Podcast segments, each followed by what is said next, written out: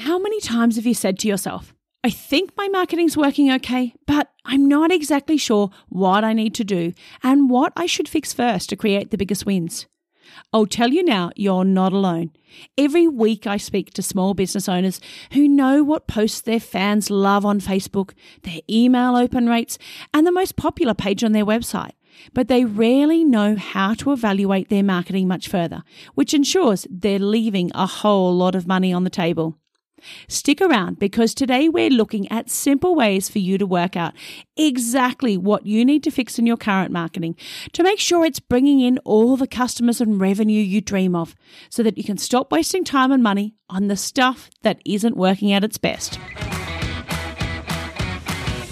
The Simply Standout Marketing podcast is for you, the small business owner wanting to supercharge your marketing with simple, actionable strategies and inspiration so you can smash your goals and grow your business. Now it's your turn to discover what actions to take to make your business truly stand out and succeed. Let's get started. Hello and welcome to the Simply Standout Marketing Podcast. I'm your host, Nikki O'Mara, and today is all about looking at how your marketing is really going. Why? Because if you want to attract more customers, create more demand, and generate more sales, you need to know exactly how your marketing is performing so you can make decisions to keep, tweak, fix, or dump. I like to think of marketing as a bucket full of water. There's always going to be something that you need to fix and improve upon, so there's always going to be holes in the bucket.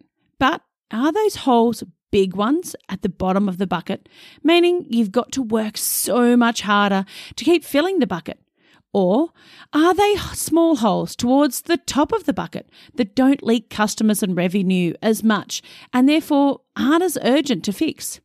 All too often, businesses waste money on developing a new marketing strategy without thoroughly understanding why their last strategy wasn't working. Maybe one part just needed a little tweaking to make it perform better.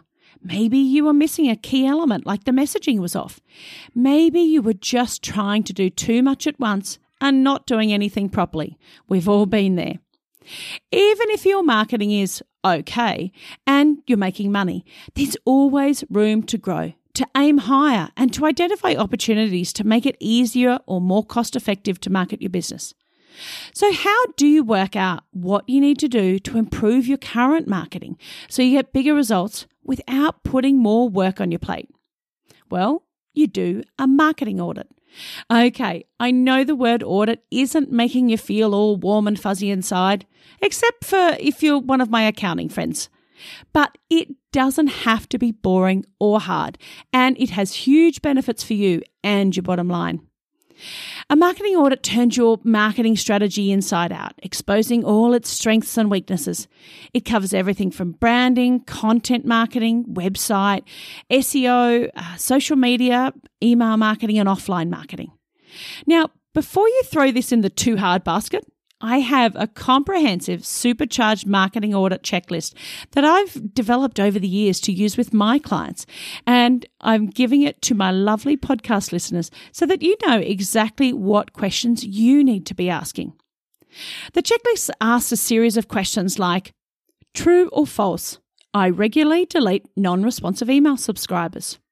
Uh, true or false? I have clear calls to action on every single website, or I have an understanding of when my past customers left, why they left, and the potential of them coming back. Or true or false? I have keyword specific alt image tags on every website image. The checklist makes it so much quicker and easier to identify what needs fixing. A small business marketing audit is a mixture of data, psychology, and art. So, just looking at one part of the equation, like the data, won't give you the answers you need to get the best results. Small businesses are owned by people with a vested interest and love of their business. They sell to other humans who have emotions, needs, wants, and problems that require solving. We want to know the data plus the emotion which is why we ask questions like Do your customers identify with the images you use? Is your brand messaging visible and prominent on every part of your marketing? How often do you post on Facebook and what's the engagement? Where do customers come from and how long do they stay? When you finish your marketing audit, you should have actionable takeaways of how to improve your marketing so you can grow your business further. Even if things are fine when it comes to your marketing, conducting a marketing audit can have huge ramifications and should point you towards new opportunities for growth and improvement. And if things aren't so great and your machine is running a little slow, it will help you pinpoint the strategies that are not working and help you make decisions about whether they're even worth the effort. Either way, you'll stop wasting time and money, and who doesn't like that? I always recommend to my clients that they do their marketing audit one of two ways. They can do it themselves by breaking it into chunks to make it easier, plus set themselves targets of something like reviewing one area of their marketing per week for a month. This method does have its limitations, as sometimes it's hard to be objective when it's your own stuff that's under the microscope. Plus, you only know what you know.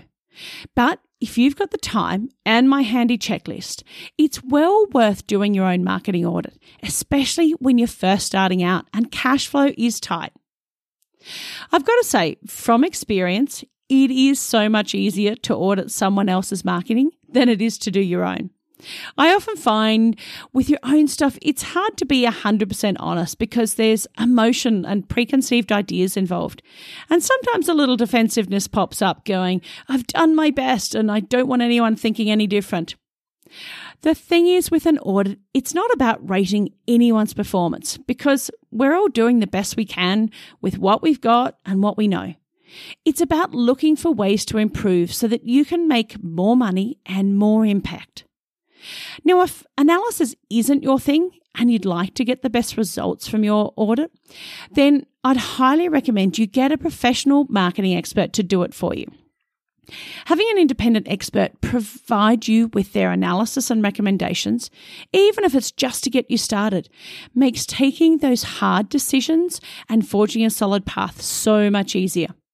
Undertaking a marketing audit has always been the first thing I do with a new client, and then is something we review every 12 months. The difference I've seen it make with my clients is huge because you've put in a heap of work into your current marketing. So it's much more cost effective and time efficient to fix what you've got before you start on some new strategy. So, what are the main areas you need to look at to conduct a marketing audit? You need to look at brand messaging, website, email, social media, content, advertising, local marketing like Google My Business, and your all important data like customer, conversion, and financial data. Let's go through some of the main things to review in each area. And remember to download your copy of the marketing audit checklist so that you can start on your own marketing audit. The biggest and most critical area I find that small businesses get wrong is their brand messaging. So, this is the place to start. The reason that most businesses don't stand out and succeed is because they don't know how to talk about their business in a way that captivates people's attention. They say what they think will work without truly understanding that there's a formula behind every brilliantly successful brand message. I did an entire podcast episode on brand messaging, so go back and listen to episode 7. Now, your brand messaging will change along the way, so it is something you need to review every 12 months to make sure that it's still hitting its target. Next, it's onto your website. There's a whole lot more to look into here than you'd think. You need to look at everything from how are people progressing through your site? Are they clicking on an ad, getting to your site, and then clicking away? If so, there's a problem with that page that's not converting. How do you rank on the likes of Google for different keywords? What words and phrases are people searching for to find your website? Where are your visitors coming from? What pages are they visiting and for how long? Are they purchasing or are they going to the contact page? And what about images, design, and user experience? And a gold star for those whose websites are fully optimized for mobile. So many questions, I know, but you have to ask great questions to get great answers. Now, on to email. Email isn't all about sending out your product and service information to your clients like you'd think. It's about building trust and connection, creating an experience, and offering value to your audience. And your email list is far more valuable than your social media list. Why? Because It's yours.